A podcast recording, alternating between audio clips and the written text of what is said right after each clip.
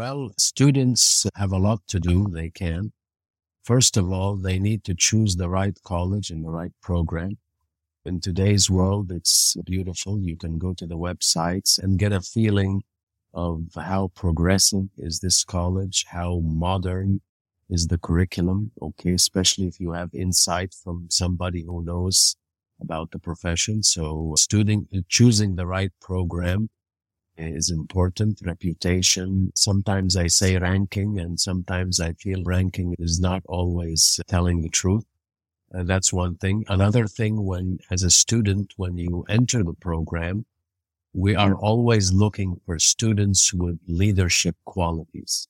And sometimes they say leaders are born, not made.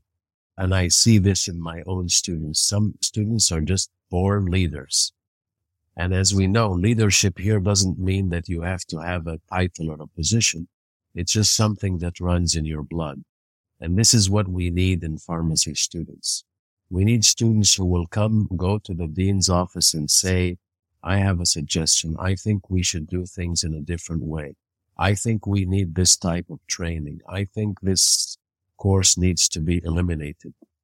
So colleges today are giving students the opportunity to voice their opinion and to be part of the decision making. Students, good students at least, we expect them to come forward and uh, to participate, to contribute, to challenge us and to say these are changes that need to be made. In good colleges, they will listen to the students and they will make the changes.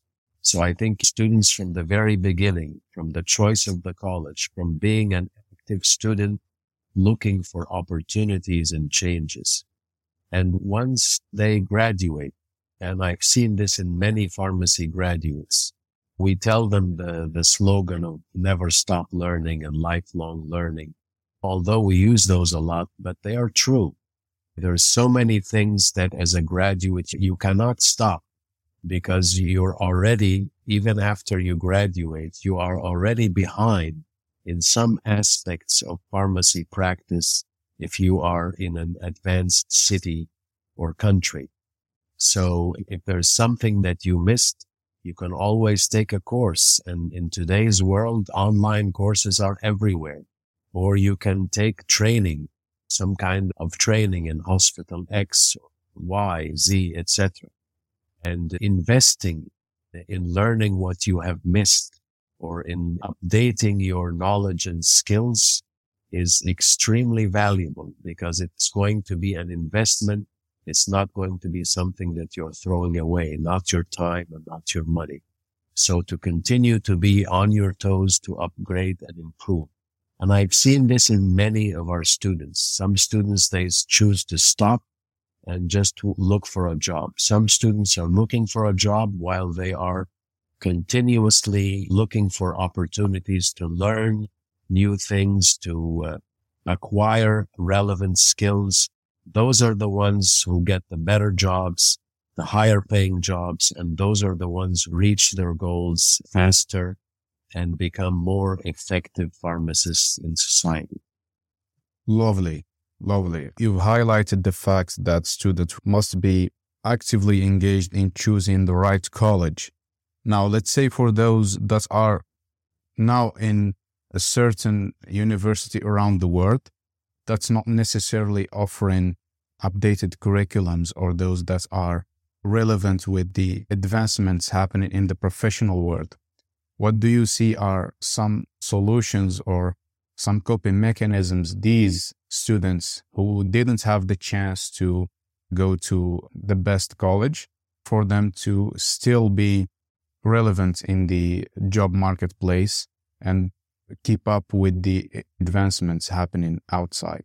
Yeah, I agree with you. The, the reality is that we don't always have the opportunity to go to the best, right? I could be the best student, but I'm, I'm not in the right country. I, I don't have enough funds uh, to do this or that. So we have to take the best possible option uh, of what is available and what I can afford or my parents can afford. So that's the first step again. Okay. So let's look at that. And then at the same time, There's always summer internships. Some students are so active that every summer you will find them in this pharmaceutical company, this hospital, etc., being current in terms of what is happening today, what the profession looks like in, in my country today. And sometimes even the pharmacy profession is, is an interesting one because it differs from one hospital to the other. In the same country, you may find advanced practice in one hospital and only dispensing in another hospital. So again, choosing where I'm going to do my internship. Okay. Of course, the colleges do structured uh, rotations or clinical rotations, etc. But uh, some students on their own can go out and find opportunities for training and learning on their own to update their skills, etc. The other thing I want to say that uh, a lot of teaching is happening in the college. Okay. So the term teaching is a very common term. When you go to the classroom, colleges have so many classrooms, I think beyond what is needed because in the classroom, teaching happens, but not always learning. And that's a key point. Teaching must lead to learning. But in many cases, I have to say, teaching doesn't lead to learning. So teaching and learning eh, is what we should focus on because lecturing in many cases is about giving the student information, right? And then they take down notes or take the PowerPoint slides and then they memorize. And then you ask the question and then they give the answer. Of course, we all know this is not learning. And there's a good saying that says, don't memorize anything that you can look up. This is a, a good saying. I love it.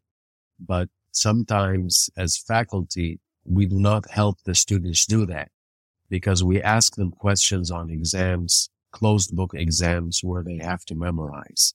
And that's a mistake that many of us are doing. So open source exams should be the future. It's not about memorizing something you can look up. You can look it up in five seconds. Then why do I have to sit all night just memorizing something? So lecture halls, and I see this as the future in pharmacy education. There's less of lecture halls, more of simulated environment and more of the working environment. So basically the hospital should be my classroom or the community pharmacy should be my lab. So this is the place where students should be learning and probably from day one and a good percentage of the material that we teach in a classroom, if we give the students the material to read on their own, research has so, shown that about 70% of the material they can grasp it on their own.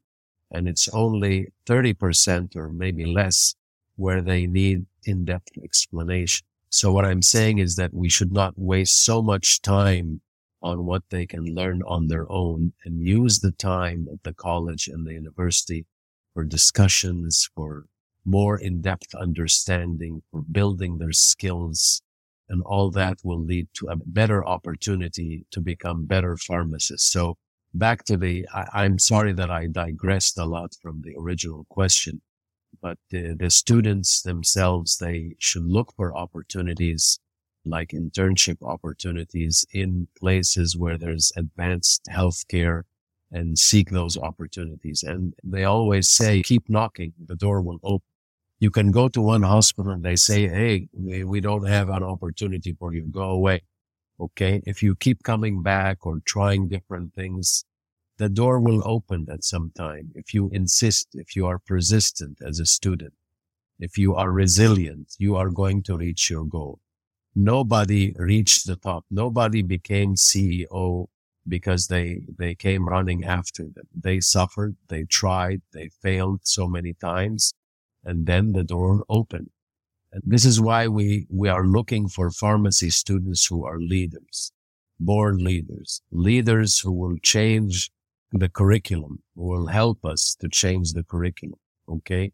We know the rules. They don't have rules. They don't have boundaries. And this is what's beautiful about students. They don't believe in the rules and boundaries. we want them to be leaders because while they're at school, they help us change the curriculum. When they graduate, they make changes and lead changes in the profession itself to better serve their patients and at the same time to be respectable members of the healthcare team.